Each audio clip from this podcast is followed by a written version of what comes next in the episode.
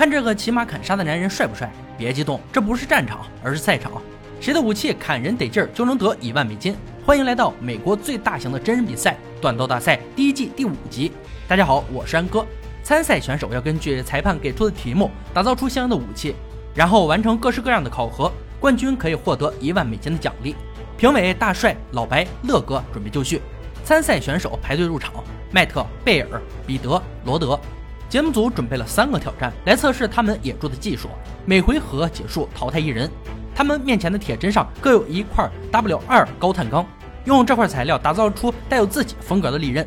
十分钟设计，三小时铸造，利器长度十二至十四英寸，要带有纹刃，然后带着它披荆斩棘，勇夺一万美金。罗德要做的是断刀大赛常客暴一猎刀，他过去铸造过数百把，闭着眼睛都能做。彼得设计的是库克利弯刀和暴一刀的混合，做常规性武器不是他的风格。贝尔设计的是日本短刀肋叉。介绍日本武士刀时，安格提到过很有名的冷兵器。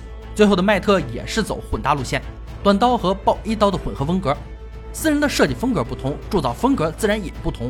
比如迈特，他就极其不喜欢用夹钳，所以在其他人夹着高碳钢放进熔炉时，他得先在钢块上焊个把手，给钢加热是个非常考验火候的工作，掌握不好会致使武器硬度不够。彼得比较注重金属纹饰，因为这个东西能给刀带来与众不同的外观。希望做这个之前，他能把刀本身做好。进度最快的选手是罗德，他的刀很快就上磨床了，速度明显落出其他人一大截。彼得看了看时间，有些着急，于是挥舞武器加速冷却。人体风干法，第一回合还有一个硬性规定：纹刃。这道工艺需要刀在放进淬火油之前先上粘土，纹刃在硬化的过程中就会显现。粘土厚度和打磨方式会影响纹刃的图案。按理来说，不论是哪里的铸刀师，都要熟练掌握纹刃工艺，所以有三位选手这一环节进行的都很顺利。但罗德貌似并不想循规蹈矩，他没加粘土便进行了淬火环节，在刀身冷却后又开始了第二次，把刀烧热后浸在淬火油中，这个过程来回循环，使得除刀背外的边缘硬化，以此做出属于罗德自己的独特纹刃。这是个相当大胆的尝试，让我们拭目以待。时间一分一秒流逝。场中响起了裁判的倒计时，一声令下，全部停手。是骡子是马，该拉出来溜溜了。迈特率先接受检测，他的刀整体造型不错，纹刃清晰漂亮。贝尔紧随其后，老白很轻易的就看出武器包含的亚洲元素，不过纹刃有些太低，不是很清晰。彼得是下一位，刀身有很好的曲线，纹刃做的非常明显，很漂亮。刀柄有些短，平衡可能出现问题。最先做完的罗德最后登场。铸刀这么久，他一次粘土都没碰过，但刀身的确出现了纹刃，独特传统的铸造方式获得了成功。这次的决定很难做，三位评委需要花些时间商量。选手们的刀都符合规则，也没有太大瑕疵，非要挑出来点毛病的话，罗德的曲线没有完成的很好，贝尔的纹刃不是特别清晰，迈特的暴跌线，也就是刀缘下滑的中间的部分不对称，彼得的刀柄有些单薄，可能会影响硬度。对比之下，三人很难做出决定。第一回合被淘汰的选手是贝尔，还是文刃问题？看不清文刃就无法判断刀刃是否坚硬。贝尔的短刀肋叉遗憾退场，希望这不会打击他的自信心。下一回合的任务是完善武器，用现有的材料设计和打造刀柄，以及矫正第一回合遗留的问题。时间同样是三个小时。彼得必须直接从刀柄入手，他得用刀柄来弥补柄角过于薄弱的问题。材料选黄铜，用以平衡重量。麦特打磨好刀身的暴跌线后，也开始做刀柄，选用材料为木头。方法是加热刀柄后插入木头。看过前几集的观众应该知道，这是很冒险的方法。好在麦特技术过硬，嵌入很完美。罗德则是一如既往的速度至上，选用材料为环氧树脂。他对自己的选择和工艺向来自信。时间过去一小时，麦特找出伞绳包裹木头刀柄，这个做法让评委有些期待。三个小时时间很快过去，第二回合的挑战马上迎来结果。首先是砍剁测试，考验刀的坚韧度。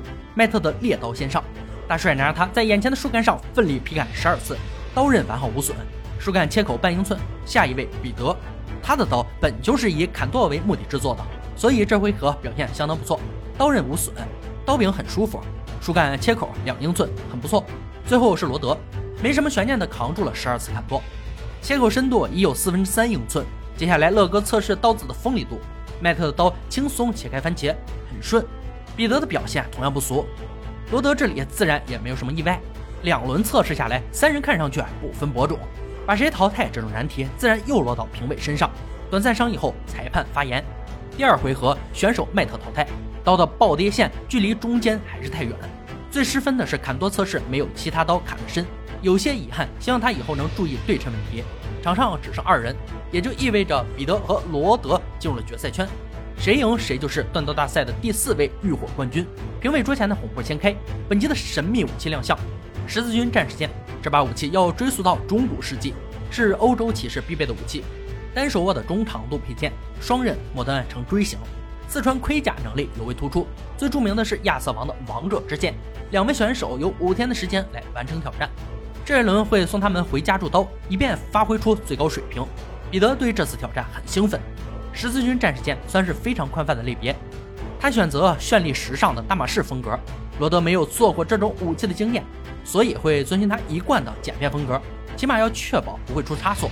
但第三天还是在加热环节出现问题，刀身出现肉眼可见的弯曲，但他并不慌，三丁打直法了解一下，要么把剑掰直，要么把剑打碎。另一边的彼得要顺利得多。大马士革的纹路非常清晰，皮革刀柄非常完美，不错的作品。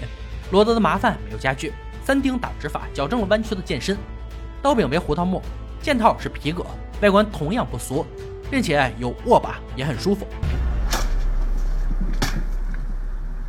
五天时间过去，二人带着大宝剑来到准备好的测试场地。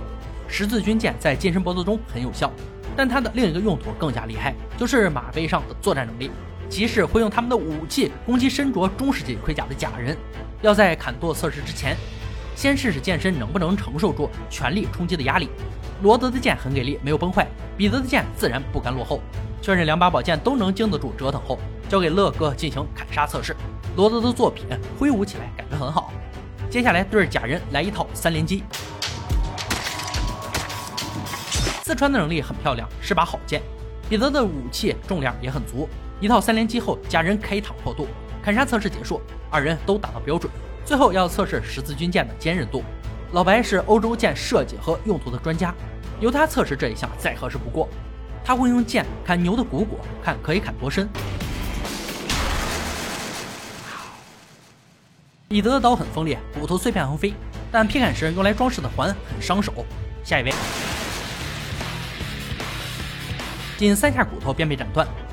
但同时，剑的边缘也折了，剑柄处的压力还出现弯曲。坚硬度测试完毕，评委团要进行商议。彼得的大马士剑很漂亮，金属打磨均匀，承受住了所有测试。刀柄有些问题，间隔器很刺手。罗德的剑整体设计也很好看，线条干净，抓握舒服，剑刃锋利，捅刺顺畅。测试时剑身边缘折了是失分项。一把剑的锋利程度很重要，但坚实度更加重要。战场上打着打着，你剑断了，拿什么保命？所以彼得是本次比赛的浴火冠军，他可以带着老婆去夏威夷度假了。以上就是锻造大赛第一季第五集的内容。本集决赛锻造武器是号称单手武器之王的十字军骑士剑。骑士在十一世纪时出现了专用武器长枪和渊盾，但使用盾牌让双手剑失去了价值。